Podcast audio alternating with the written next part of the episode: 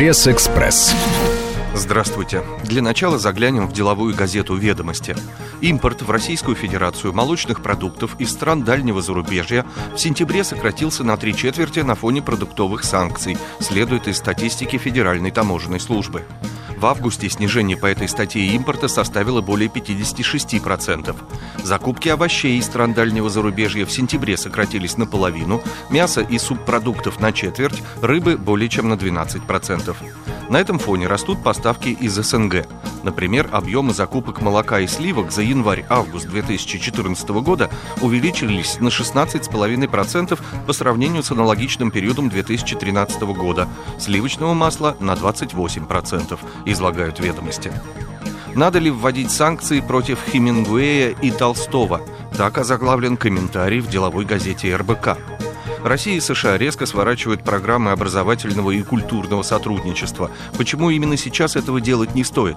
Если исходить из того, что никто ни в Москве, ни в Вашингтоне не планирует и не хочет начала войны между Россией и Соединенными Штатами, то в условиях ужесточения риторики, разворачивания экономических санкций и дипломатических боев на трибунах международных организаций задачей двух обществ должно стать именно укрепление, а не разрушение контактов на неполитическом уровне.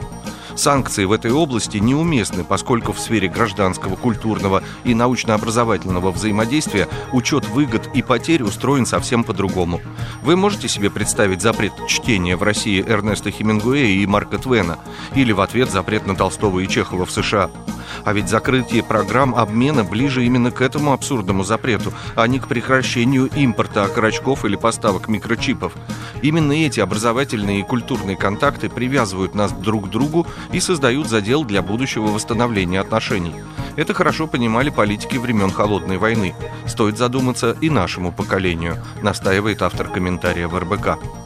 Китай душит Россию по форме. 80% школьной одежды сшиты из дешевой китайской ткани, которая не соответствует нормам по качеству. С таким заголовком спешит к читателям газета «Московский комсомолец». С момента подписания Владимиром Путиным закона об обязательном ношении школьной формы разговоры вокруг этого не утихают.